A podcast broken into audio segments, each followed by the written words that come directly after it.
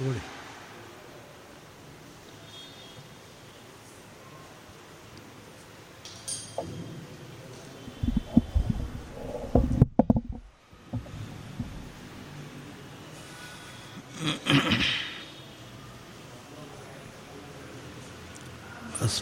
अस्पृष्टदोषगन्धाय कल्याणगुणसिन्धवे Namo Namo भक्तमुक्तिदायिने शेषशायिने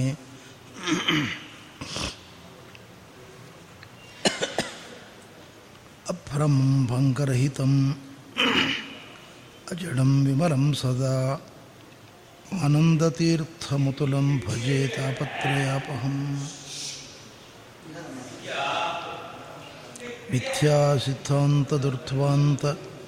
विध्वंसनविचक्षणः जयतीर्थाख्यतरनिर्भासतां no हृदम्बरे अर्थिकल्पितकल्पोऽयं प्रत्यर्थिगजकेसरी व्यासतीर्थगुरुर्भूयादस्मदिष्टार्थसिद्धये श्रीमतो राघवेन्द्रस्य Namami पदपङ्कजे।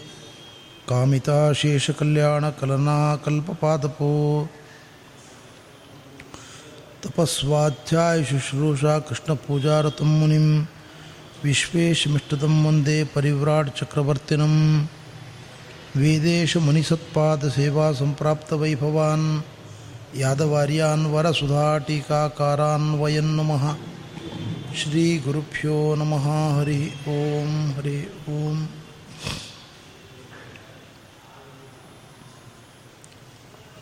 Shri ವ್ಯಾಸತೀರ್ಥರ ಮೂರು ಕೃತಿಗಳಲ್ಲಿ ತಾತ್ಪರ್ಯ ಚಂದ್ರಿಕಾ ಗ್ರಂಥ ಬಹಳ ಪ್ರಸಿದ್ಧವಾಗಿರತಕ್ಕಂಥದ್ದು.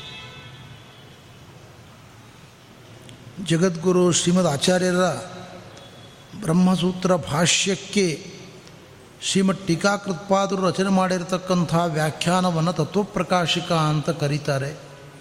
ಆ ತತ್ವಪ್ರಕಾಶಿಕೆಯ ವ್ಯಾಖ್ಯಾನ ರೂಪವಾಗಿರತಕ್ಕಂಥದ್ದು ತಾತ್ಪರ್ಯ ಚಂದ್ರಿಕಾ.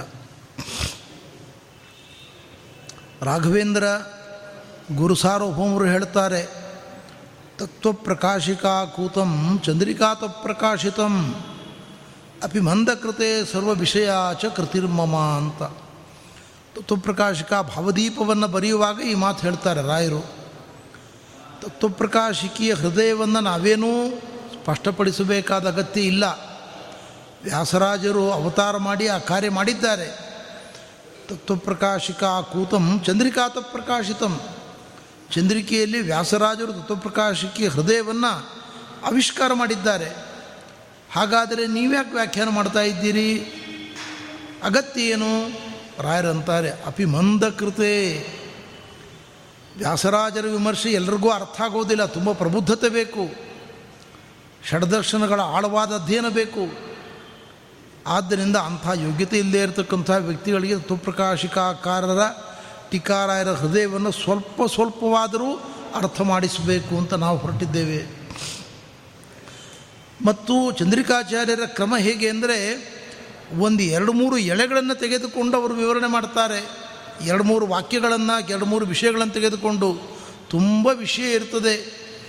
ಅವರು ಒಂದೊಂದು ಎಳೆ ತೆಗೆದುಕೊಂಡು ವ್ಯಾಖ್ಯಾನ ಮಾಡಿಯೇ ಸಾವಿರಾರು ಪುಟಗಳಷ್ಟು ಗ್ರಂಥ ಆಗ್ತದೆ ಆದ್ದರಿಂದ ನಾವು ಅವರು ಬಿಟ್ಟ ಕೆಲವು ಅಂಶಗಳ ಕಡೆಗೆ ಬೆಳಕು ಚೆಲ್ಲತಕ್ಕಂಥ ಕಾರ್ಯವನ್ನು ಮಾಡಿದ್ದೇವೆ ಅಂತಾರೆ. ತತ್ವಪ್ರಕಾಶಿಕ ಅಕೂತಂ ಚಂದ್ರಿಕಾತ ಪ್ರಕಾಶಿತಂ ನಮ್ಮ ವ್ಯಾಸತೀರ್ಥರ ಗ್ರಂಥದ ಹೆಸರು ನೋಡಿ ಟೈಟಲ್ ಆಫ್ ದಿ ಟೆಕ್ಸ್ಟ್ ಗಮನಿಸಿ. ತಾತ್ಪರ್ಯ ಚಂದ್ರಿಕಾ. ಚಂದ್ರಿಕಾ ಅಂದರೆ ಹಾಲು ಬೆಳದಿಂಗಳು ಅಂತ ಅರ್ಥ. ವ್ಯಾಸರಾಜರು ತಮ್ಮ ಕೃತಿಗೆ ಅಂತಹ ಹೆಸರು ಕೊಡುವಾಗ ತುಂಬ ಔಚಿತ್ಯದಿಂದ ಹೆಸರು ಕೊಟ್ಟಿದ್ದಾರೆ. ಚಂದ್ರಿಕೆ ಅದರ ವೈಶಿಷ್ಟ್ಯ ಏನು ಅಂದರೆ ಎಲ್ಲರ ಮನೆಯ ಮೇಲೆ ಬೀಳ್ತದೆ ಬೆಳದಿಂಗಳು. ಇವನು ಶ್ರೀಮಂತ, ಇವನು ಬಡವ, ಬಡವನ ಮನೆ ಮೇಲೆ ಬೀಳಬಾರದು ಅಂತ ಚಂದ್ರನ ಬೆಳಕು ಹರಿಯದೇ ಇರುವುದಿಲ್ಲ. ಇವನು ಪಂಡಿತ, ಇವನ ಮನೆ ಮೇಲೆ ಮಾತ್ರ ನಾನು ಬೆಳಕು ಹರಿಸಬೇಕು, ಪಾಮರನ ಮನೆ ಮೇಲೆ ಹರಿಸಬಾರದು ಅಂತ ಎಂದೂ ಆಲೋಚಿಸುವುದಿಲ್ಲ. ಜಗತ್ತಿನ ಎಲ್ಲ ಪದಾರ್ಥಗಳ ಮೇಲೆ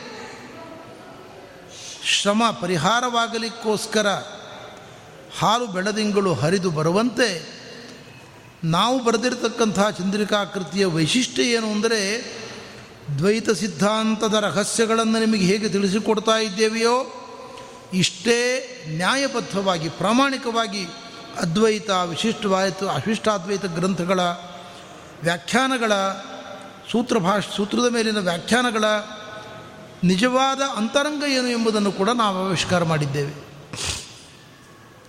ಚಂದ್ರಿಕೆ ಬೆಳಕು ಹೇಗೆ ಎಲ್ಲ ಕಡೆಗೂ ಪಸರಿಸ್ತದೋ ಹಾಗೆ ಕೇವಲ ದ್ವೈತ ದರ್ಶನದ ಮರ್ಯಾದ ಮಾತ್ರ ಅಲ್ಲ, ಅದ್ವೈತದ ಹೃದಯವನ್ನು ತಿಳ್ಕೊಳ್ಬೇಕು, ವಿಶಿಷ್ಟಾದ್ವೈತದ ವ್ಯಾಖ್ಯಾನಕಾರರ ಹೃದಯವನ್ನು ತಿಳ್ಕೊಳ್ಬೇಕು ಅಂತ ನಿಮಗೆ ಒಂದು ಪಕ್ಷ, ಅದರ ಬಗ್ಗೆ ಕಾತರ ಇದ್ದರೆ, ಜಿಜ್ಞಾಸೆ ಇದ್ದರೆ ನಮ್ಮ ಗ್ರಂಥ ಓದ್ರಿ ವಿಶಿಷ್ಟಾದ್ವೈತ ಗ್ರಂಥಗಳಲ್ಲಿ ಏನು ಪ್ರಮೇಯವನ್ನು ನಿರೂಪಣೆ ಮಾಡಿದ್ದಾರೆ, ಭಾಷ್ಯ, ದೇಶಿಕರು ಮೊದಲಾಗಿರತಕ್ಕಂಥ ಹೃದಯ ಪ್ರಕಾಶಕಾಕಾರರು ಅವರೆಲ್ಲರ ಹೃದಯವನ್ನು ಸರಳವಾಗಿ, ಸುಂದರವಾಗಿ ಸೆರೆ ಹಿಡಿದಿದ್ದೇವೆ ನಾವು.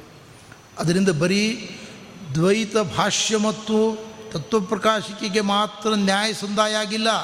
ನಮ್ಮ ಚಂದ್ರಿಕೆಯಲ್ಲಿ ಬೇರೆಲ್ಲ ಮತೀಯರ ಸೂತ್ರ ಭಾಷ್ಯ, ಅದರ ವ್ಯಾಖ್ಯಾನಗಳಿಗೂ ಕೂಡ ನ್ಯಾಯ ಸಂದಾಯವಾಗಿದೆ ಅಂತಾರೆ ವ್ಯಾಸರಾಜರು. ವ್ಯಾಸರಾಜರು ಚಂದ್ರಿಕೆಯನ್ನು ಬರೆದ ಮೇಲೆ ಶ್ರೀಮಠ್ ಟೀಕಾಕೃತ್ಪಾದರು ತತ್ವಪ್ರಕಾಶಿಕೆಯನ್ನು ರಚನೆ ಮಾಡಿದ ಮೇಲೆ, ಶ್ರೀಕಂಠ ಶಿವಾಚಾರ್ಯರು ಅಂತ ಅವರು ಬ್ರಹ್ಮಸೂತ್ರಗಳಿಗೆ ಒಂದು ಭಾಷ್ಯವನ್ನು ಬರೆದಿದ್ದಾರೆ. ಆ ಭಾಷ್ಯದ ಗುರಿ ಏನು ಅಂದರೆ, ವೇದಗಳಲ್ಲಿ, ಬ್ರಹ್ಮಸೂತ್ರಗಳಲ್ಲಿ ಸರ್ವೋತ್ತಮನಾಗಿರತಕ್ಕಂಥ ವ್ಯಕ್ತಿ ಶಿವ. ಶಿವನ ಪಾರಮ್ಯವನ್ನು ವೇದಗಳು ಮತ್ತು ಬ್ರಹ್ಮಸೂತ್ರಗಳು ಪ್ರತಿಪಾದನೆ ಮಾಡ್ತಾ ಇದ್ದಾವೆ ಅಂತ ಅವರ ಭಾಷ್ಯದ ಸಾರ. ಅದಕ್ಕೆ ಅಪ್ಪಯ್ಯ ದೀಕ್ಷಿತರು ಒಂದು ವ್ಯಾಖ್ಯಾನವನ್ನು ಬರೆದಿದ್ದಾರೆ, ಟೀಕೆಯನ್ನು ರಚನೆ ಮಾಡಿದ್ದಾರೆ. ಶಿವಾರ್ಕಮಣಿ ದೀಪಿಕಾ ಅಂತ ಕರೀತಾರೆ ಅದನ್ನು. ಅದರ ವೈಶಿಷ್ಟ್ಯ ಏನು ಅಂದರೆ, ಹೆಸರೇ ಹೇಳ್ತದೆ ನೋಡಿ. ಶಿವ ಅರ್ಕಮಣಿ ದೀಪಿಕಾ. ಶಿವನ ಸರ್ವೋತ್ತಮತ್ವವನ್ನು ಸಾಧನೆ ಮಾಡುವ ಅರ್ಕ ಅಂದರೆ ಸೂರ್ಯ, ಸೂರ್ಯಮಣಿ. ಅದರ ಬೆಳಕು ಇಲ್ಲೆಲ್ಲ ಹರಡ್ತಾ ಇದೆ ನಮ್ಮ ಗ್ರಂಥದ ಮೂಲಕ. ಅಂದರೆ ಅಭಿಪ್ರಾಯ ಏನು? ನಿಮ್ಮ ತತ್ವಪ್ರಕಾಶಿಕ ಚಂದ್ರಿಕಾಗಳಿಗೆ ನಮ್ಮ ಗ್ರಂಥದಲ್ಲಿ ಉತ್ತರ ಇದೆ. ಅರ್ಕಮಣಿ ಸೂರ್ಯಕಾಂತ ಮಣಿಯ ಸಂಪರ್ಕಕ್ಕೆ ಒಳಪಟ್ಟಿರತಕ್ಕಂಥ ಪದಾರ್ಥಗಳು ಹುಲ್ಲು, ಹತ್ತಿ, ಸುಟ್ಟು ಭಸ್ಮ ಆಗ್ತದೆ. ಸೂರ್ಯನ ರಶ್ಮಿ ಸೂರ್ಯಕಾಂತ ಮಣಿಯ ಮೂಲಕ ಹರಿದು ಬಂದಾಗ, ಹೀಗೆ ದುರ್ಬೀನಿನ ಮೂಲಕ ಹರಿದು ಬಂದಾಗ ಅದರ ಸಂಪರ್ಕಕ್ಕೆ ಒಳಪಟ್ಟಿರತಕ್ಕಂಥ ಹತ್ತಿ, ಬಟ್ಟೆ ಸುಟ್ಟು ಹೋಗ್ತದೋ, ಹಾಗೆ ಪರಮತಗಳ ಪ್ರಮೇಯವನ್ನು ಸುಟ್ಟು ಬಿಡ್ತೇವೆ ನಾವು ಅನ್ನುವ ಅಭಿಪ್ರಾಯ ಒಳಗುಂಟು. ಅದಕ್ಕೆ ನಮ್ಮ ರಾಯರಂತಾರೆ ಚಂದ್ರಿಕಾಕ್ಕೆ ಪ್ರಕಾಶ ಅಂತ ವ್ಯಾಖ್ಯಾನವನ್ನು ಮಾಡಿದ್ದಾರೆ ರಾಯರು. ಆ ಪ್ರಕಾಶ ಎಂಬ ನಾಮಕರಣ ಮಾಡುವುದರಲ್ಲಿ ಒಂದು ವಿನಯ ಇದೆ. ರಾಯರದ್ದು ಅಗಾಧವಾದ ವಿನಯ ಅಡಗಿದೆ. ಏನದು ವಿನಯ ಅಂದರೆ ರಾಯರು ಹೇಳ್ತಾ ಇದ್ದಾರೆ, ಯದ್ಯಪಿ ನಮ್ಮ ಚಂದ್ರಿಕಾಚಾರ್ಯರು ವ್ಯಾಖ್ಯಾನ ಮಾಡಿದ್ದಾರಲ್ಲ, ಅದರ ಮೇಲೆ ನಂತರದಲ್ಲಿ ಕೆಲವು ಆಚಾರ್ಯರು ಆಕ್ಷೇಪಗಳನ್ನು ಮಾಡಿದ್ದಾರೆ. ಅದು ಆಕ್ಷೇಪ. ಆಕ್ಷೇಪದ ಪ್ರಕ್ಷೇಪ. ಆಕ್ಷೇಪದ ಪ್ರಯತ್ನ. ಆದರೆ ಯಾವುದು ಅಂಟುವುದಿಲ್ಲ ಚಂದ್ರಿಕಾಕ್ಕೆ. ಅವರು ಮಾಡಿದ ಉತ್ಪ್ರೇಕ್ಷಾತ್ಮಕವಾದ ದೋಷಗಳು ಅಂಟುವುದಿಲ್ಲ. ಅರೆ, ಹೇಗೆ ಹೇಳ್ತೀರಿ? ಅದಕ್ಕೆ ಉತ್ತರ ಚಂದ್ರಿಕಾದಲ್ಲೇ ಇದೆ. ಅದಕ್ಕೆ ನೋಡಿ ರಾಯರ ಶೈಲಿ ಪ್ರಕಾಶ ಅಂತ ಬರೋದು. ಚಂದ್ರಿಕಾ ಅಂದರೆ ಏನು? ಬೆಳಕು, ಬೆಳದಿಂಗಳು. ಬೆಳದಿಂಗಳು ಅಂದ್ರೇನು ಬೆಳಕು. ಚಂದ್ರಿಕಾ ಬೇರೆ, ಬೆಳಕು ಬೇರೆ ಅಂತಿದೆಯಾ? ಇಲ್ಲ. ಚಂದ್ರಿಕೆಯೇ ಬೆಳಕು, ಬೆಳಕೇ ಚಂದ್ರಿಕೆ. ಅದರಿಂದ ವ್ಯಾಸತೀರ್ಥರ ಚಂದ್ರಿಕಾ ಅದರದ್ದೇ ಪ್ರಕಾಶ ಇದು. ಅದರದ್ದೇ ಪ್ರಕಾಶ ಅಂದರೆ ಅದರ ಒಳಗೆ ಇರುವ ಉತ್ತರವನ್ನೇ ನಾವು ಹೇಳ್ತಾ ಇದ್ದೇವೆ. ನಾವೇನು ಪ್ರತಿಭೆಯನ್ನು ಖರ್ಚು ಮಾಡಬೇಕಾದ ಅಗತ್ಯ ಇಲ್ಲ. ರಾಯರು ತುಂಬ ಪ್ರತಿಭಾವಂತರು. ತುಂಬ ಪ್ರತಿಭೆಯಿಂದ ಉತ್ತರಗಳನ್ನು ಕೊಟ್ಟಿದ್ದಾರೆ. ಆ ವಿಷಯ ಬೇರೆ. ಆದರೆ ವಿನಯ, ನಮ್ಮ ಗುರುಗಳು ವ್ಯಾಸರಾಜರೇ ಎಲ್ಲ ಬರೆದು ಬಿಟ್ಟಿದ್ದಾರೆ. ಮುಂದಿನವರು ಮಾಡುವ ಎಲ್ಲ ಪ್ರಶ್ನೆಗಳಿಗೆ ಉತ್ತರ ಅವರೇ ಕೊಟ್ಟಿದ್ದಾರೆ. ಅದರಿಂದ ನಾವೇನು ನಮ್ಮ ಪ್ರತಿಭೆಯಿಂದ ಬಹಳ ತಲೆ ಖರ್ಚು ಮಾಡಿ ಬಹಳ ಗ್ರಂಥಗಳನ್ನು ಓದಿ, ಬಹಳ ಅಧ್ಯಯನ ಮಾಡಿ, ಒದ್ದಾಡಿ ಉತ್ತರ ಕೊಡಬೇಕಾಗಿಲ್ಲ. ಎಲ್ಲ ನಮ್ಮ ಚಂದ್ರಿಕಾಚಾರ್ಯರೇ ಮಾಡಿಬಿಟ್ಟಿದ್ದಾರೆ ಅಂತ ವಿನಯವನ್ನು ತೋರ್ತಾ ಇದ್ದಾರೆ ರಾಯರು. ಆದ್ದರಿಂದ ಅದಕ್ಕೆ ಚಂದ್ರಿಕಾ ಪ್ರಕಾಶ ಅಂತ ನಾಮಕರಣ ಮಾಡಿದ್ದಾರೆ ರಾಯರು. ಚಂದ್ರಿಕೆಯ ಬೆಳಕು, ಚಂದ್ರಿಕೆಯ ಪ್ರಕಾಶ ಇದು. ಈ ಪ್ರಕಾಶದಲ್ಲಿ ಏನು ಮಾಡಿದ್ದಾರೆ ರಾಯರು ಅಂದರೆ ಶಿವಾರ್ಕಮಣಿ ದೇವಿಕಾ ಶ್ರೀಕಂಠ ಭಾಷ್ಯ ಮೊದಲಾಗಿರತಕ್ಕಂಥ ಗ್ರಂಥಗಳಲ್ಲಿ ನಮ್ಮ ಮೇಲೆ ಏನು ಆಕ್ಷೇಪಗಳನ್ನು ಎತ್ತಿದ್ದಾರೆ, ತತ್ವಪ್ರಕಾಶಿಕ ಮತ್ತು ಚಂದ್ರಿಕಾದ ಮೇಲೆ ಏನು ಆಕ್ಷೇಪಗಳನ್ನು ಎತ್ತಿದ್ದಾರೆ, ಅದಕ್ಕೆಲ್ಲ ಉತ್ತರ ಕೊಟ್ಟು ಚಂದ್ರಿಕಾಚಾರ್ಯರ ಸಿದ್ಧಾಂತ, ಟೀಕಾಕೃತ್ಪಾದರ ಸಿದ್ಧಾಂತ, ಅಕಾಟ್ಯವಾದದ್ದು, ಅಖಂಡನೀಯವಾದದ್ದು, ಪರಿಶುದ್ಧವಾದದ್ದು ಸಮರ್ಥನೆ ಮಾಡಿಕೊಟ್ಟಿದ್ದಾರೆ ರಾಘವೇಂದ್ರ ಮಹಾಪ್ರಭುಗಳು. ಹೀಗೆ ಚಂದ್ರಿಕೆ ಬಹಳ ಶ್ರೇಷ್ಠವಾಗಿರತಕ್ಕಂಥ ಗ್ರಂಥ. ವ್ಯಾಸರಾಜರ ಚಂದ್ರಿಕೆಯ ಹಿರಿಮೆಯನ್ನು ರಾಯರು ಸೂಚನೆ ಮಾಡಿದ್ದಾರೆ ನಮಗೆ. ಅರ್ಕಮಣಿಯ ಪರಾಕ್ರಮ ಅರ್ಕ ಇರುವಾಗ, ಸೂರ್ಯ ಇರುವಾಗ, ಸೂರ್ಯ ಕಂತಿ ಸಾಯಂಕಾಲ ಹಾಲು ಬೆಳದಿಂಗಳು ಚೆಲ್ಲಿತು ಅಂದರೆ ಯಾರು ಅರ್ಕಮಣಿಯ ಕಡೆಗೆ ತಿರುಗಿ ನೋಡುವುದಿಲ್ಲ. ಅದು ಯಾರಿಗೂ ಬೇಕಿಲ್ಲ. ಅರ್ಕಮಣಿಯ ತಾಪದಿಂದ ಬೆಂದು ಬಸವಳಿದವರಿಗೆ ತಂಪು ನೀಡಿ ಸಂತೋಷವನ್ನು ತುಂಬತಕ್ಕಂಥದ್ದು ಚಂದ್ರಿಕಾ, ಅರ್ಕಮಣಿ ದೀಪಿಕಾ ಅಲ್ಲ. ರಾಯರ ಚಂದ್ರಿಕಾ ಅನ್ನುವ ಶಬ್ದದ ಹಿರಿಮೆಯನ್ನು ಸೂಚನೆ ಮಾಡಿರತಕ್ಕಂಥ ಕ್ರಮ. ಅದರಿಂದ ನಮ್ಮ ಗುರುಗಳು ಚಂದ್ರಿಕಾ ಅಂತ ಹೆಸರಿಟ್ಟಿದ್ದಾರೆ. ಆ ಚಂದ್ರಿಕೆಯ ಮಹಿಮೆ ಎಂಥದ್ದು ಅಂದರೆ ಅದು ಅರ್ಕಮಣಿ ದೀಪಿಕೆಯ ನಾನಾ ಬಗೆಯ ಅಪವ್ಯಾಖ್ಯಾನಗಳ ವ್ಯಾಜದಿಂದ ಮಾಡಿದ ಆಕ್ಷೇಪಗಳಿಂದ ಮನನೊಂದು ಶಂಕೆ, ಶಂಕಾಶೂಕದಿಂದ ಸಜ್ಜನರು ದಿಗ್ಭ್ರಾಂತರಾದಾಗ ಈ ಹಾಲು ಬೆಳದಿಂಗಳು ನಮ್ಮ ಗುರುಗಳ ಚಂದ್ರಿಕೆಯನ್ನು ನೀವು ಸೇವನೆ ಮಾಡಿದರೆ ಸ್ಪಷ್ಟಾತಿ ಸ್ಪಷ್ಟವಾಗಿ ಪ್ರಮೇಯದ ಜ್ಞಾನ ನಿಮಗಾಗ್ತದೆ ಅಂತ ನಮ್ಮ ಗುರುಗಳು ಚಂದ್ರಿಕಾ ಅಂತ ನಾಮಕರಣ ಮಾಡಿದ್ದಾರೆ ಅಂತ ರಾಯರ ಹೃದಯ. ಹೀಗೆ ಚಂದ್ರಿಕೆ ಅತ್ಯದ್ಭುತವಾಗಿರತಕ್ಕಂಥ ವ್ಯಾಖ್ಯಾನ ಅದು. ನಮ್ಮ ಚಂದ್ರಿಕಾಚಾರ್ಯರು ಆರಂಭದಲ್ಲಿ ಪ್ರತಿಜ್ಞೆ ಮಾಡ್ತಾರೆ ಪರೋಕ್ತೆ ದುಷ್ಯೇವಾಂಶಃ ಮಿತೈಶಬ್ದೇರನುದ್ಯತೆ ಚಂದ್ರಿಕಾಚಾರ್ಯರು ಎರಡು ಅಧ್ಯಾಯಗಳಿಗೆ ವ್ಯಾಖ್ಯಾನ ಮಾಡಿದ್ದಾರೆ. ತತ್ವಪ್ರಕಾಶಿಕಾದ ಎರಡು ಅಧ್ಯಾಯಗಳಿಗೆ. ಎರಡು ಅಧ್ಯಾಯಗಳಿಗೆ ಪೂರ್ಣ ವ್ಯಾಖ್ಯಾನ ಅಲ್ಲ ಅದು. ಟೀಕಾಕೃತ್ಪಾದರ ಒಂದೆರಡು ವಿಷಯಗಳ ಮೇಲೆ ಒಂದು ವಿಮರ್ಶೆ ಅಷ್ಟೇ ಅದು. ಅಷ್ಟಿದ್ದೇ ಸಾವಿರದ ಆರುನೂರು ಪುಟ ಆಗಿದೆ ಅದು. ಅದಕ್ಕೆ ಮೂರು ನಾಲ್ಕನೇ ಅಧ್ಯಾಯಕ್ಕೆ ಚಂದ್ರಿಕಾಚಾರ್ಯ ವ್ಯಾಖ್ಯಾನ ಮಾಡಲಿಕ್ಕೆ ಹೋಗಲಿಲ್ಲ. ಮುಂದೆ ನಮ್ಮ ಪೀಠದಲ್ಲಿ ಬರ್ತಾರೆ, ದಶಮೋ ಮತ್ಸಮೋ ಭವೇತ್. ನಮ್ಮ ನಂತರದ ಹತ್ತನೆಯವರು ರಘುನಾಥ ಮುನಿಗಳು ಬರ್ತಾರೆ, ಶೇಷಚಂದ್ರಿಕಾಚಾರ್ಯರು. ಅವರು ಚಂದ್ರಿಕೆಯನ್ನು ಪೂರ್ಣೆ ಮಾಡ್ತಾರೆ ಅಂತ ಗುರುರಾಜರು, ವ್ಯಾಸರಾಜರು ಹಾಗೆ ಹೇಳಿದ್ರು ಅಂತ ಸಂಪ್ರದಾಯದಲ್ಲಿ ನಾವು ಕೇಳ್ತೇವೆ. ಎರಡು ಅಧ್ಯಾಯಗಳ ಮಿತವಾದ ವ್ಯಾಖ್ಯಾನವೇ ಸಾವಿರದ ಆರುನೂರು ಪುಟ ಇದೆ. ಅಂಥ ವಿಸ್ತೃತವಾಗಿರತಕ್ಕಂಥ ವ್ಯಾಖ್ಯಾನ ಅದು. ಟೀಕಾಕೃತ್ಪಾದರ ಕೆಲವು ವಾಕ್ಯಗಳ ವಿವರಣೆ ಅಷ್ಟೆ. ಪ್ರತಿ ವಾಕ್ಯಗಳ ವಿವರಣೆ ಅಲ್ಲ. ಚಂದ್ರಿಕಾಚಾರ್ಯರ ವಿನಯ ನೋಡಿ. ಅವರು ಹೇಳ್ತಾರೆ ನಾವೇನು ಪರಕೀಯ ಭಾಷ್ಯಗಳಲ್ಲಿ ದೋಷಗಳನ್ನು ತೋರಿಸ್ತಾ ಇದ್ದೇವೆ, ನಮ್ಮ ಆಚಾರ್ಯರ ಭಾಷ್ಯ ನಿರ್ದುಷ್ಟವಾದ್ದು ಅಂತ ಸಮರ್ಥನೆ ಮಾಡ್ತಾ ಇದ್ದೇವೆ, ಇದಕ್ಕೆ ನಾವೇನೂ ಪ್ರಯಾಸ ಪಡ್ತಾ ಇಲ್ಲ. ಹನುಮತ್ ಭಾಷ್ಯ ಸೂಚಿತ ಮುಚ್ಚತೆ ಹನುಮತ್ ಭಾಷ್ಯ ಅಂದರೆ ಆನಂದ ತೀರ್ಥರ ಭಾಷ್ಯ. ಹನುಮಂತ ಬೇರೆ ಅಲ್ಲ ಆನಂದ ತೀರ್ಥರು ಬೇರೆ ಅಲ್ಲ ಆದ್ದರಿಂದ ಆನಂದ ತೀರ್ಥರು ತಮ್ಮ ಭಾಷ್ಯದಲ್ಲಿ ಏನು ದೋಷಗಳನ್ನು ತೋರಿದ್ದಾರೋ ಅದನ್ನೇ ನಾವು ತಿಳಿಸಿಕೊಡ್ತಾ ಇದ್ದೇವೆ. ಅದಕ್ಕೆ ಪಂಡಿತಾಚಾರ್ಯರಾಡಿದ ಮಾತು, ಅಸ್ತದೂಷಣಂ ಅವಂದ್ಯ ಭಾಷಣಂ, ಅಸ್ತದೂಷಣಂ ಅವಂದ್ಯ ಭಾಷಣಂ ಮಾನನೀಯವಪಿ ನಾಕಿ ನಾಯಕೈ ರೂಪವನ್ಯದಿವ ಧನ್ಯಮಾತ್ಮನಃ. ನಮ್ಮ ಆಚಾರ್ಯರ ಭಾಷೆ ಎಂಥದ್ದು ಅಂದರೆ, ಅಸ್ತದೂಷಣಂ ಮುಂದೆ ಯಾರೂ ದೋಷವನ್ನು ದೋಷವನ್ನು ಉದ್ಭಾವನೆ ಮಾಡಲಿಕ್ಕೆ ಸಾಧ್ಯ ಇಲ್ಲ. ಭೂತ ಭಾವಿ ಭವದಾತ್ಮ ಭಿಕ್ವಚಿತ್ ಹಿಂದೆ ಬಂದವರು, ಈಗ ಇರುವವರು, ಮುಂದೆ ಬರುವವರು. ಯಾರೂ ದೋಷವನ್ನು ಅದರ ಮೇಲೆ ಪಸರಿಸುವಂತೆ ಇಲ್ಲ. ಆ ರೀತಿಯಲ್ಲಿ ಮುಂದೆ ಮಾಡುವ ಆಕ್ಷೇಪಗಳಿಗೂ ಉತ್ತರವನ್ನು ಆಚಾರ್ಯ ಕೊಟ್ಬಿಟ್ಟಿದ್ದಾರೆ. ಇದನ್ನು ಚಂದ್ರಿಕಾ ಆಚಾರ್ಯ ಹೇಳ್ತಾರೆ.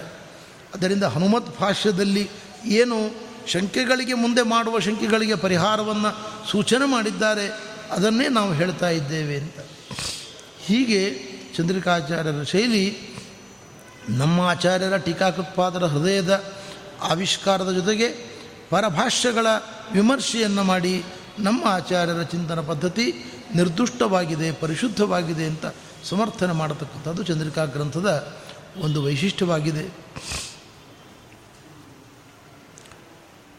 ನಿಮಗೆಲ್ಲ ತಿಳಿದಿರುವಂತೆ ಮೊದಲ ಐದು ಅಧಿಕರಣಗಳು ಪ್ರಮುಖವಾಗಿರತಕ್ಕಂಥ ಸಮನ್ವಯ ಪ್ರಕ್ರಿಯೆಗೆ ಆರಂಭಭೂತವಾದ ಪೀಠಿಕಾರೂಪವಾಗಿ ಇರತಕ್ಕಂಥವುಗಳು.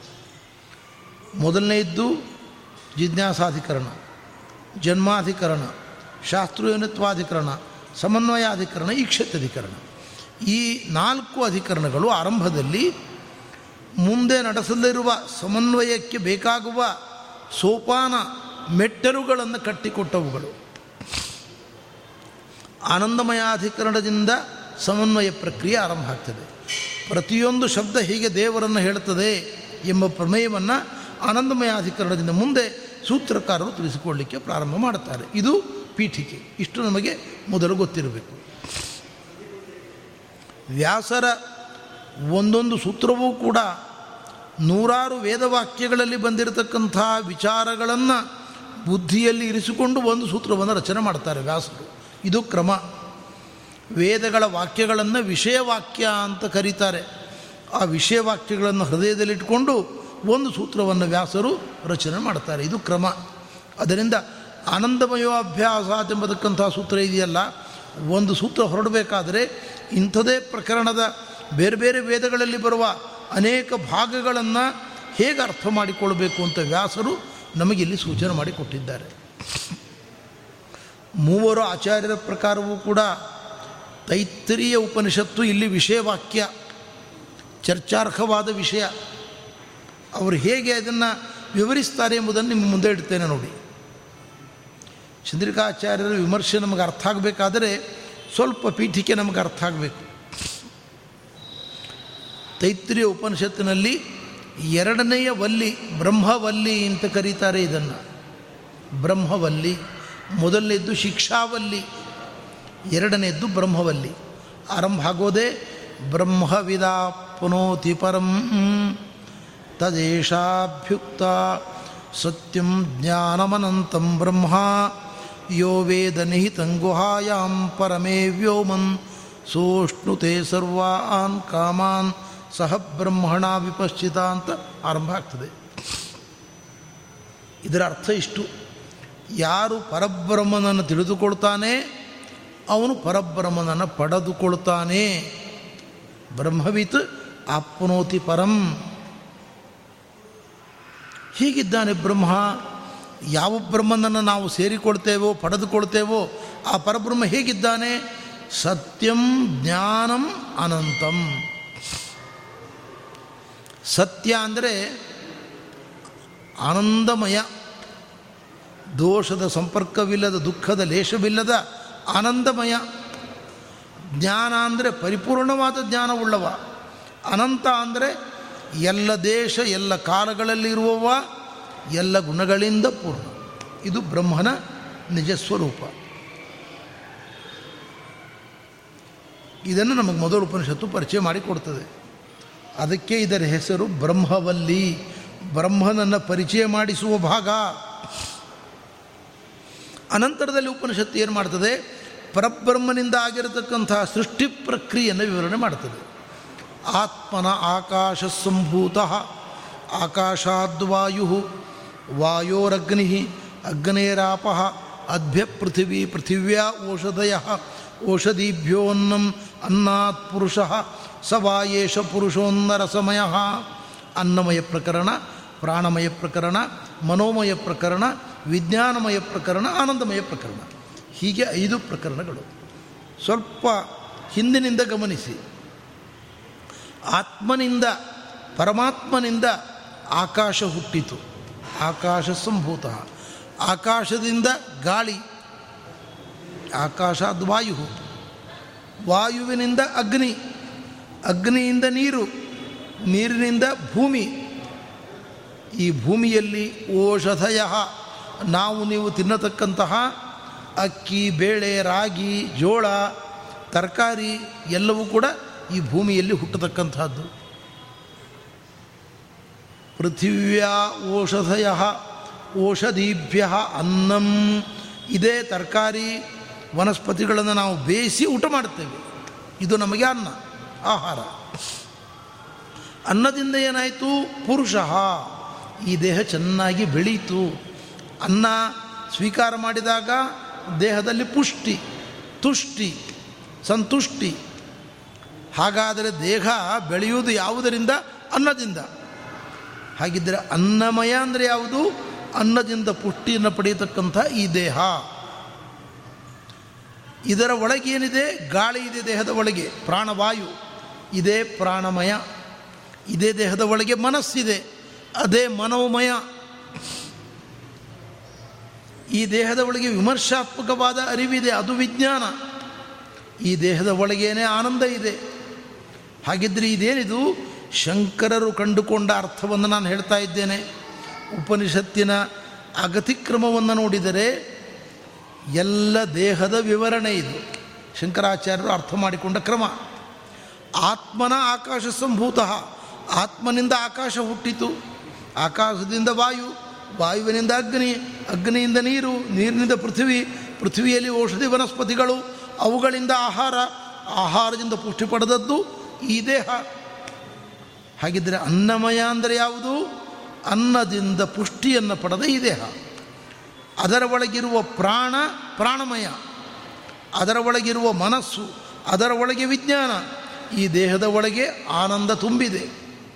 ಹಾಗಿದ್ದರೆ ಇದೆಲ್ಲವೂ ದೇಹಕ್ಕೆ ಸಂಬಂಧಪಟ್ಟ ವಿವರಣೆ.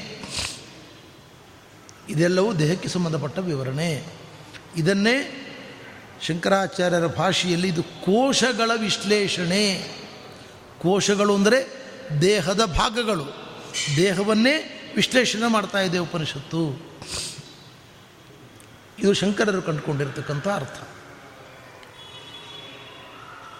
ರಾಮಾನುಜಾಚಾರ್ಯರು ಹೇಳಿದರು ಅನ್ನಮಯ, ಪ್ರಾಣಮಯ, ಮನೋಮಯ, ಇಲ್ಲಿವರೆಗೆ ದೇಹದ ವಿಶ್ಲೇಷಣೆ ಸರಿ. ಇದರ ಒಳಗೆ ಒಬ್ಬ ಇದ್ದಾನೆ, ಯಾರು? ಈ ಜೀವ, ಅವನೇ ವಿಜ್ಞಾನಮಯ. ಶಂಕರರ ಅರ್ಥಕ್ಕೆ ಒಂದು ಔಚಿತ್ಯ ಇದೆ. ಏನದು? ನೋಡಿ, ಯಜುರ್ವೇದದಲ್ಲಿ ಶುದ್ಧಿ ಪ್ರಾರ್ಥನಾ ಮಂತ್ರ ಇದೆ. ಆ ಶುದ್ಧಿ ಪ್ರಾರ್ಥನಾ ಮಂತ್ರದಲ್ಲಿ ಅನ್ನಮಯ, ಪ್ರಾಣಮಯ, ಮನೋಮಯ, ವಿಜ್ಞಾನಮಯ, ಆನಂದಮಯ, ಮೇ ಶುದ್ಧಂತಾಂ ಜ್ಯೋತಿರಹಂ ವಿರಜಾ ಪಾಪ್ಮಾನಂ ಸ್ಯಾತ್ ಅಂತ ಮಂತ್ರಗಳು ಬರ್ತವೆ ಅಲ್ಲಿ. ಅದು ಶುದ್ಧಿ ಪ್ರಾರ್ಥನಾ ಮಂತ್ರ. ಅಂದರೆ ಆ ಮಂತ್ರದಲ್ಲಿ ಆ ದೇಹದ ಭಾಗವಾಗಿರತಕ್ಕಂಥ ಎಲ್ಲ ಕೋಶಗಳು, ದೇಹದ ಭಾಗಗಳು ಶುದ್ಧವಾಗಲಿ ಅಂತ ಶುದ್ಧಿ ಪ್ರಾರ್ಥನಾ ಮಂತ್ರ. ಇಲ್ಲಿ ಗಮನಿಸಿ, ಅನ್ನಮಯ, ಪ್ರಾಣಮಯ, ಮನೋಮಯ, ವಿಜ್ಞಾನಮಯ, ಆನಂದಮಯ ಎಲ್ಲವನ್ನೂ ದೇಹದ ಭಾಗಗಳು ಅಂತ ಯಜುರ್ವೇದ ಹೇಳಿ ಅದು ಶುದ್ಧವಾಗಲಿ ಅಂತ ಪ್ರಾರ್ಥನೆ ಮಾಡ್ತಾ ಇದೆ. ಅಲ್ಲಿಗೆ ಶಂಕರರು ಕಂಡುಕೊಂಡ ಅರ್ಥದಲ್ಲಿ ಔಚಿತ್ಯ ಇದೆ. ಇದು ದೇಹದ ಭಾಗ. ರಾಮಾನುಜಾಚಾರ್ಯರು ಹೇಳಿದರು, ಅನ್ನಮಯ, ಪ್ರಾಣಮಯ, ಮನೋಮಯ ದೇಹಕ್ಕೆ ಸಂಬಂಧಪಟ್ಟದ್ದು ಹೌದು. ಆದರೆ ಒಳಗೆ ಮುಂದೆ ವಿಜ್ಞಾನಮಯನ ವಿಚಾರ ಉಂಟಲ್ಲ, ಅದು ಜೀವ. ಅದು ಜೀವ. ನೋಡಿ, ಇದು ಹೇಗೆ ಅಂದರೆ ಒಂದರ ಒಳಗೆ ಒಂದರ ಒಳಗೆ ಒಂದು ಸಣ್ಣ ದೊಡ್ಡ ಪಾತ್ರೆ ಒಳಗೆ ಸಣ್ಣ ಪಾತ್ರೆ ಸಣ್ಣ ಪಾತ್ರೆ ಒಳಗೆ ಇನ್ನೊಂದು ಸಣ್ಣ ಪಾತ್ರೆ. ಹಾಗೆ ಒಂದರ ಒಳಗೆ ಒಂದು ಕೋಶ. ನೋಡಿ, ಮೊದಲ ಆವರಣ ದೇಹಕ್ಕೆ ಒಳಗಿರುವ ಜೀವ ಇದ್ದಾನೆ. ಅವನಿಗೆ ಈ ಶರೀರ ಆವರಣ. ಇದರ ಮೇಲೆ ಬನಿನ ಹಾಕ್ಕೊಳ್ತೇವೆ ಎರಡನೇ ಆವರಣ. ಬನಿನ ಹಾಕ್ಕೊಂಡು ಹಂಗೆ ಹಾಕ್ಕೊಳ್ತೇವೆ ಮೂರನೇ ಆವರಣ. ಕೋಟ್ ಹಾಕ್ಕೊಳ್ತೇವೆ ನಾಲ್ಕನೇ ಆವರಣ. ಅದರ ಮೇಲೆ ಶಾಲು ಹಾಕ್ಕೊಳ್ತೇವೆ ಐದನೇ ಆವರಣ. ಹಾಗೆ ಒಳಗೆ ಪರಬ್ರಹ್ಮ ಇದ್ದಾನೆ. ಅವನೇ ಆನಂದಮಯ. ರಾಮಾನುಜಾಚಾರ್ಯ ಹೇಳಿದರು. ಎಲ್ಲಿದ್ದಾನೆ? ಜೀವನೆಂಬ ಅಂಗಿಯ ಒಳಗೆ ಇದ್ದಾನೆ. ಆ ಜೀವನ ಮೇಲೆ ವಿಜ್ಞಾನಮಯ, ಅದಕ್ಕೆ ಆವರಣವಾಗಿ ಅದರ ಹಿನ್ನೆಲೆಯಲ್ಲಿ ಮನೋಮಯ, ಅದರ ಹಿಂದೆ ಪ್ರಾಣಮಯ, ಅದರ ಹಿಂದೆ ಅನ್ನಮಯ. ಒಂದರ ಒಳಗೆ ಒಂದರ ಒಳಗೆ ಹೀಗೆ ಅಂತಿಮವಾಗಿ ಆನಂದಮಯ ಪರಬ್ರಹ್ಮ. ವಿಜ್ಞಾನಮಯ ಅಂದರೆ ಜೀವ. ಈ ದೇಹ, ದೇಹದ ಒಳಗೆ ಜೀವ, ಜೀವನ ಒಳಗೆ ಅಂತರ್ಯಾಮಿಯಾಗಿ ಆನಂದಮಯನಾದ ಪರಮಾತ್ಮ ಅದನ್ನು ಉಪನಿಷತ್ತು ಹೇಳ್ತಾ ಇದೆ. ಜಗದ್ಗುರು ಮಧ್ವಾಚಾರ್ಯರು ಹೇಳಿದರು, ಇದರ ಹೆಸರು ಬ್ರಹ್ಮವಲ್ಲಿ. ಇದು ಬ್ರಹ್ಮನ ಬಗ್ಗೆ ವಿವರಣೆ ಕೊಡಲಿಕ್ಕೆ ಹೊರಟಿದೆ. ಹಾಗಿದ್ದರೆ ಪ್ರತಿಯೊಂದು ಪದದ ಒಳಗೆ, ವಾಕ್ಯದ ಒಳಗೆ ಪರಬ್ರಹ್ಮನ ಮಹಿಮೆಯನ್ನು ನಾವು ಕಾಣಲಿಕ್ಕೆ ಪ್ರಯತ್ನ ಮಾಡಬೇಕು. ಬ್ರಹ್ಮನ ವಿಷಯವನ್ನು ಬಿಟ್ಟು ಬೇರೆ ವಿಷಯವನ್ನೆಲ್ಲ ನಾವು ಮಾತಾಡಿದರೆ ಪರಬ್ರಹ್ಮನ ಬಗ್ಗೆ ಉಪನ್ಯಾಸ ಆಗುವುದಿಲ್ಲ. ಚಂದ್ರಿಕೆಯ ಬಗ್ಗೆ ಉಪನ್ಯಾಸ ಮಾಡಲಿಕ್ಕೆ ಕೂತ್ಕೊಂಡು ಬೇರೆ ಬೇರೆ ವಿಷಯಗಳನ್ನೆಲ್ಲ ಹೇಳಿದರೆ ಅದು ಚಂದ್ರಿಕೆ ಉಪನ್ಯಾಸ ಆಗುವುದಿಲ್ಲ. ಹಾಗೆ ಅದರಿಂದ ನಾವಿದು ಬ್ರಹ್ಮವಲ್ಲಿ ಅಂತ ಹೇಳ್ತಾ ಇದ್ದೇವೆ. ಬ್ರಹ್ಮನ ಬಗ್ಗೆ ವಿಶ್ಲೇಷಣೆ ಅಂತ ಹೇಳಬೇಕು. ಹಾಗಾದರೆ ಹೇಗೆ ವ್ಯಾಖ್ಯಾನ ಮಾಡಬೇಕಿದನ್ನು ಜಗದ್ಗುರು ಮಧ್ವಾಚಾರ್ಯರು ಹೇಳಿದರು, ಆಕಾಶದಿಂದ ಆರಂಭ ಮಾಡಿಕೊಂಡು ಆನಂದಮಯನವರೆಗೆ ಪ್ರತಿಯೊಂದು ಕಡೆಯಲ್ಲೂ ಕೂಡ ಪರಬ್ರಹ್ಮನದೇ ವಿವರಣೆ ಇದೆ. ಅರ್ಥ ಮಾಡಿಕೊಳ್ಳಿ ಅಂದರೆ ಆಚಾರ್ಯರು. ನಿಮಗೆ ಮೇಲ್ನೋಟಕ್ಕೆ ಏನು ಕಾಣಿಸ್ತಾ ಇದೆ? ಅನ್ನಮಯ ಅಂದರೆ ಅನ್ನದಿಂದ ಪುಟ್ಟಿಯನ್ನು ಪಡೆಯತಕ್ಕಂಥ ದೇಹ, ಶರೀರಕ್ಕೆ ಸಂಬಂಧಪಟ್ಟ ವಿವರಣೆ ಅಂತ ನಿಮಗೆ ಅನ್ನಿಸ್ತಾ ಇದೆ. ಈ ವಾಕ್ಯಗಳನ್ನು ಸ್ವಲ್ಪ ಒಳಗೆ ಪ್ರವೇಶ ಮಾಡಿ ನೋಡಿ. ಕುಮಾರಿಲ ಭಟ್ರು ಹೇಳ್ತಾರೆ, ವೇದವನ್ನು ಒಳಹೊಕ್ಕು ನೋಡಬೇಕು. ವೇದಗಳನ್ನು ಮೇಲ್ನೋಟದಲ್ಲಿ ನೋಡಿದರೆ ವೇದದ ಅರ್ಥ ಬೇರೆ ಕಾಣಿಸ್ತದೆ. ಒಳಗೆ ಹೊಕ್ಕು ನೋಡಿದರೆ ಅನ್ಯ ಏವ ಏಕದೇಶೇನ ವೇದಸ್ಯಾರ್ಥ ಪ್ರತೀಯತೆ ಬೇರೆ ರೀತಿ ಹೊಸ ಅರ್ಥ ಕಾಣಿಸ್ತದೆ ಅಂತ. ಇದಕ್ಕೆ ಜಗದ್ಗುರು ಮಧ್ವಾಚಾರ್ಯರು ಹೇಳ್ತಾರೆ, ಆಕಾಶ ಹುಟ್ಟಿತು ಅಂದರೆ ನಾಲ್ಕು ಪದಾರ್ಥ ಅಂತ ಅರ್ಥ ಮಾಡಿಕೊಳ್ಳಿ ಅಂದರೆ ಅನುವ್ಯಾಖ್ಯಾನದಲ್ಲಿ. ಜಡವಾದ ಆಕಾಶ, ಈ ಜಡವಾದ ಭೂತಾಕಾಶ ಇದರ ಅಭಿಮಾನಿ ದೇವತೆಯಾದ ಗಣಪತಿ, ಅವನು ಜೀವ, ಅವನಿಗೆ ಒಂದು ಶರೀರ, ಜಡವಾದ ಭೂತಾಕಾಶ, ಅದರ ಅಭಿಮಾನಿಯಾದ ಗಣಪತಿಯ ಶರೀರ, ಆ ಶರೀರದ ಒಳಗಿರುವ ಗಣಪತಿ ಅವನಿಗೆ ನಿಯಾಮಕವಾದ ಭಗವಂತನ ರೂಪ. ಹಾಗಿದ್ದರೆ ಆತ್ಮನ ಆಕಾಶ ಸಂಭೂತ ಅಂದರೆ ಆತ್ಮನಿಂದ ಬರೀ ಜಡವಾದ ಭೂತಾಕಾಶ ಹುಟ್ಟಿದ್ದು ಅಂತ ಅರ್ಥ ಅಲ್ಲ. ಭೂತಾಕಾಶ ಅದರ ಅಭಿಮಾನಿಯಾದ ಗಣಪತಿಯ ಶರೀರ, ಗಣಪತಿ ಅವನ ಒಳಗೆ ನಿಯಾಮಕನಾದ ವಿಶ್ವಂಬರ ರೂಪಿಯಾದ ಪರಮಾತ್ಮ. ಹಾಗಾದರೆ ಇದು ಬ್ರಹ್ಮವಲ್ಲಿ ಆಯಿತು ಈಗ. ಪ್ರತಿಯೊಂದು ಪದ ದೇವರ ಮಹಿಮೆಯನ್ನು ಹೇಳಿಕೊಡ್ತು. ಆಚಾರ್ಯರ ವ್ಯಾಖ್ಯಾನ ಇಷ್ಟು ಸುಂದರ. ಬರೀ ಪಂಚಕೋಶಗಳ ವಿವರಣೆ ಅಂತ ಶಂಕರರು ಹೇಳಿದರು. ಪಂಚಕೋಶಗಳ ವಿವರಣೆ ಇದೆ, ಇಲ್ಲ ಅಂತ ನಾವು ಹೇಳುವುದಿಲ್ಲ. ವಿಜ್ಞಾನಮಯ ಜೀವ ಆಗಬಹುದು, ಆನಂದಮಯ ಪರಬ್ರಹ್ಮ ಆಗಬಹುದು. ಆದರೆ ಇದಕ್ಕಿಂತ ಹೆಚ್ಚು ಸುಂದರವಾದ ವ್ಯಾಖ್ಯಾನ ಪ್ರತಿಯೊಂದು ಪ್ರಕರಣ ದೇವರ ಮಹಿಮೆಯನ್ನು ಹೇಳ್ತಾ ಇದೆ, ದೇವರ ಗುಣ ಹೇಳ್ತಾ ಇದೆ, ದೇವರ ವ್ಯಕ್ತಿತ್ವವನ್ನು ಪರಿಚಯ ಮಾಡಿಕೊಡ್ತಾ ಇದೆ ಅಂತ ತಿಳಿದುಕೊಂಡಾಗ ಇದು ನಿಜವಾಗಿ ಬ್ರಹ್ಮವಲ್ಲಿ ಆಯಿತು. ಇಲ್ಲಾಂದರೆ ಒಂದು ಐದು ವಾಕ್ಯ ಬ್ರಹ್ಮವಲ್ಲಿ, ಉಳಿದದ್ದೆಲ್ಲ ಅಬ್ರಹ್ಮವಲ್ಲಿ ಅಂತ ಆಗ್ತದೆ. ಹಾಗಾಗಬಾರ್ದಲ್ಲ, ಅದನ್ನು ತೋರಿಸಿಕೊಟ್ಟವರು ಜಗದ್ಗುರು ಶ್ರೀಮದಾಚಾರ್ಯರು. ಅದಕ್ಕೆ ಆಚಾರ್ಯರು ಹೇಳ್ತಾರೆ, ಇದು ಬ್ರಹ್ಮವಲ್ಲಿಯಪ್ಪ, ಅದರಿಂದ ಅಲ್ಲಿ ಆಕಾಶದಿಂದ ಆರಂಭ ಮಾಡಿಕೊಂಡು ಆಕಾಶ, ವಾಯು, ಅಗ್ನಿ ಎಲ್ಲ ಕಡೆಗಳಲ್ಲೂ ಕೂಡ ಭಗವಂತನ ರೂಪ, ಆಯಾಯ ಜಡ ಪದಾರ್ಥಗಳು, ಪಂಚಭೂತಗಳ ಅಭಿಮಾನಿ ದೇವತೆಗಳು, ಅವರ ದೇಹ ಮತ್ತು ಜಡವಸ್ತು ಇಷ್ಟಕ್ಕೆ ಸೃಷ್ಟಿಯಾಗಿದೆ. ಅದರಿಂದ ಇದು ಎಲ್ಲ ಬ್ರಹ್ಮ ಪ್ರಕರಣ. ಈಗ ಅನ್ನಮಯ ಅಂದರೆ ನಾವು ತಿಳ್ಕೊಂಡಿದ್ದೇವೆ ಜಡವಾದ ಶರೀರ ಅಂತ. ಆಂಶಿಕ ಸತ್ಯ, ಪೂರ್ಣ ಸತ್ಯ ಅಲ್ಲ ಇದು. ಜಡವಾದ ಶರೀರದಲ್ಲಿ ಉಪಚಯ ವೃದ್ಧಿಯಾಗಬೇಕಾದರೆ ಒಳಗೆ ಭಗವಂತ ಇದ್ದಾನೆ. ಅವನಿರೋದರಿಂದ ಈ ದೇಹ ಅನ್ನ ತಿಂದರೆ, ನೀರು ಕುಡಿದರೆ ವೃದ್ಧಿಯನ್ನು ಪಡೆದುಕೊಡ್ತದೆ ಉಪಚಯವನ್ನು ಪಡೆದುಕೊಡ್ತದೆ ಹಾಗಿದ್ದರೆ ನಿಜವಾಗಿ ಅನ್ನಮಯ ಅಂದರೆ ಅನ್ನಮಯ, ಪ್ರಾಣಮಯ, ಮನೋಮಯ, ವಿಜ್ಞಾನಮಯ, ಆನಂದಮಯ ಪದಗಳು ನಾರಾಯಣ ವಾಸುದೇವ ಸಂಕೃಷ್ಣ ಪ್ರದ್ಯುಮ್ನ ಅನಿರುದ್ಧಾದಿ ಪಂಚರೂಪಾತ್ಮಕನಾದ ಭಗವಂತನ ವಿವರಣೆಯನ್ನು ಮಾಡಲಿಕ್ಕೆ ಹೊರಟಿದ್ದಾವೆ. ಹಾಗಿದ್ದರೆ ಅನ್ನಮಯ ಪ್ರಕರಣ, ಬರೀ ಜಡವಾದ ದೇಹಕ್ಕೆ ಸಂಬಂಧಪಟ್ಟದ್ದಲ್ಲ, ಒಳಗಿರುವ ಭಗವಂತನಿಗೆ ಸಂಬಂಧಪಟ್ಟದ್ದು. ಅದು ಹೇಗೆ? ಆಚಾರ್ಯರಂತಾರೆ ವಾಕ್ಯ ನೋಡಿ ಅಲ್ಲಿ, ಅದ್ಯತೆ ಅತ್ತಿಚ ಭೂತಾನಿ ತಸ್ಮಾದನ್ನಂತದುಚ್ಯತೆ ಉಪನಿಷತ್ತು ಅನ್ನಪದದ ವಿವರಣೆ ಮಾಡುವಾಗ, ಅದ್ಯತೆ ಅತ್ತಿ ಇಡೀ ಜಗತ್ತಿಗೆ ಆಧಾರವಾಗಿದೆ, ಇಡೀ ಜಗತ್ತನ್ನು ತಿಂತದೆ ಅಂತ ವಿವರಣೆ ಕೊಡ್ತಾ ಇದೆ. ನಾವು ನೀವು ತಿನ್ನುವ ರಾಗಿ, ಅಕ್ಕಿ, ಬೇಳೆ, ಗೋಧಿ, ಇದು ತಿನ್ನಲಿಕ್ಕೆ ನಮ್ಮೆಲ್ಲರಿಗೂ ಆಶ್ರಯ, ಆಧಾರ. ಆದರೆ ಇದು ಜಗತ್ತನ್ನು ತಿನ್ನುವುದಿಲ್ಲ, ಈ ಅನ್ನ ಜಗತ್ತನ್ನು ತಿನ್ನುವುದಿಲ್ಲ, ಈ ಅನ್ನವನ್ನು ನಾವು ನೀವು ತಿಂತೇವೆ. ನಮ್ಮ ನಿಮ್ಮೆಲ್ಲರ ಬದುಕಿಗೆ ಅದು ಆಧಾರ ಹೌದು. ಆದರೆ ಅದು ಜಗತ್ತನ್ನು ತಿನ್ನುವುದಿಲ್ಲ. ಹಾಗಾದರೆ ಈ ಅನ್ನ ಪದ ವಿಷ್ಣುವಿಗೆ ಅನ್ವಯ ಮಾಡಿದರೆ ಸರಿ ನೋಡಿ. ಇಡೀ ಜಗತ್ತಿಗೆ ಅವನ ಆಶ್ರಯ.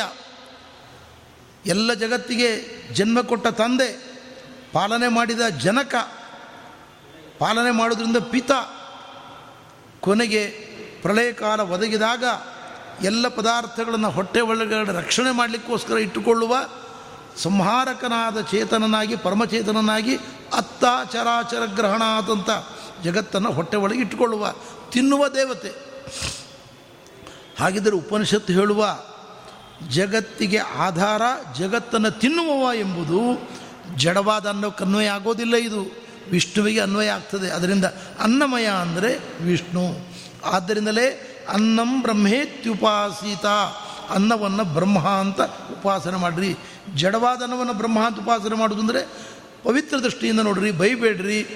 ಮನೆಯಲ್ಲಿ ಅಡುಗೆ ಮಾಡುವಾಗ ಮಡದಿ, ಏನೋ ಸ್ವಲ್ಪ ಉಪ್ಪು, ಖಾರ ಜಾಸ್ತಿ ಆದರೆ ಬೈತಾ ಕೂತ್ಕೊಳ್ಬೇಡ್ರಿ ಅನ್ನದಲ್ಲಿ ದೇವರಿದ್ದಾನೆ, ಅನ್ನವನ್ನು ಬೈದರೆ ದೇವರನ್ನು ಬೈದಂತೆ ಅಂತ ಒಂದು ಅರ್ಥ ಅದಕ್ಕೆ. ಇನ್ನೊಂದು ಅರ್ಥ ನಿಜವಾಗಿ ಅನ್ನ ಅಂದರೆ ಅನ್ನದ ಒಳಗೆ ಭಗವಂತನೇ ಇದ್ದಾನೆ. ಅನ್ನ ಒಂದು ಪ್ರತಿಮೆ. ಅದರಿಂದ ಅನ್ನಮಯ ಅಂದರೆ ಜಗದ ಆಧಾರನಾದ ಜಗತ್ ಸಂಹಾರಕನಾದ ವಿಷ್ಣು ಅಂತ ಅರ್ಥ. ಈಗ ಅನ್ನಮಯ ಪ್ರಕರಣ ವಿಷ್ಣುವನ್ನು ಹೇಳಿತು ಇದರಂತೆ ಪ್ರತಿಯೊಂದು ಪ್ರಕರಣವನ್ನು ಜಗದ್ಗುರು ಮಧ್ವಾಚಾರ್ಯರು ವಿಷ್ಣು ಪರವಾಗಿ ವ್ಯಾಖ್ಯಾನ ಮಾಡಿ ತೋರಿಸಿದರು. ಅದರಿಂದ ಆಚಾರ್ಯರ ಪ್ರಕಾರ ಅನ್ನಮಯ, ಪ್ರಾಣಮಯ, ಮನೋಮಯ, ವಿಜ್ಞಾನಮಯ, ಆನಂದಮಯ ಐದೂ ಪ್ರಕರಣಗಳು ವಿಷ್ಣುವನ್ನೇ ಹೇಳ್ತಾ ಇದ್ದಾವೆ. ಅದರ ಲಿಂಗಗಳು, ಅದರ ಯುಕ್ತಿಗಳನ್ನು ಆಚಾರ್ಯರು ಭಾಷೆಯಲ್ಲಿ ಪ್ರದರ್ಶನ ಮಾಡಿ ಕೊಟ್ಟಿದ್ದಾರೆ. ಇದರ ಮೇಲೆ ಭಾಮತಿ ಕಲ್ಪತರು ಮೊದಲಾದ ಗ್ರಂಥಗಳಲ್ಲಿ ಮಾಡಿರತಕ್ಕಂಥ ವಿಮರ್ಶೆಯನ್ನು ವ್ಯಾಸತೀರ್ಥರು ತಮ್ಮ ಗ್ರಂಥದಲ್ಲಿ ವಿಚಾರ ಮಾಡ್ತಾರೆ ಭಾಮತಿಯಲ್ಲಿ ಹೇಳ್ತಾರೆ ಪ್ರಾಯಪಾಠ ಪರಿತ್ಯಾಗ ಮುಖ್ಯ ತ್ರಿತಯ ಲಂಘನಂ. ಶಂಕರಾಚಾರ್ಯರು ಈ ಸೂತ್ರವನ್ನು ವ್ಯಾಖ್ಯಾನ ಮಾಡಿದ್ದಾರೆ. ಎರಡು ರೀತಿಯಿಂದ ವಿವರಣೆ ಮಾಡಿದ್ದಾರೆ ಶಂಕರಾಚಾರ್ಯರು. ಓಂ ಆನಂದಮಯೋ ಅಭ್ಯಾಸ ಅನ್ನುವ ಸೂತ್ರವನ್ನು ಶಂಕರಾಚಾರ್ಯರು ಎರಡು ರೀತಿಯಿಂದ ವಿವರಣೆ ಮಾಡಿದ್ದಾರೆ. ಅವರು ಹೇಳ್ತಾರೆ, ಅನ್ನಮಯ, ಪ್ರಾಣಮಯ, ಮನೋಮಯ, ವಿಜ್ಞಾನಮಯ, ಇಲ್ಲಿಯವರೆಗೆ ದೇಹಕ್ಕೆ ಸಂಬಂಧಪಟ್ಟ ವಿವರಣೆ. ಆನಂದಮಯ ಯಾರು? ಅದು ಪರಬ್ರಹ್ಮ. ಪರಮೇಶ್ವರ, ದೇವರಿಗೆ ಸಂಬಂಧಪಟ್ಟದ್ದು. ಇದು ಶಂಕರರ ವಿವರಣೆ. ಒಂದು ವಿವರಣೆ ಒಂದು ವಿವರಣೆ. ಇನ್ನೊಂದು ರೀತಿ ವಿವರಣೆ ಮಾಡ್ತಾರೆ. ಎರಡನೇ ಬಾರಿಗೆ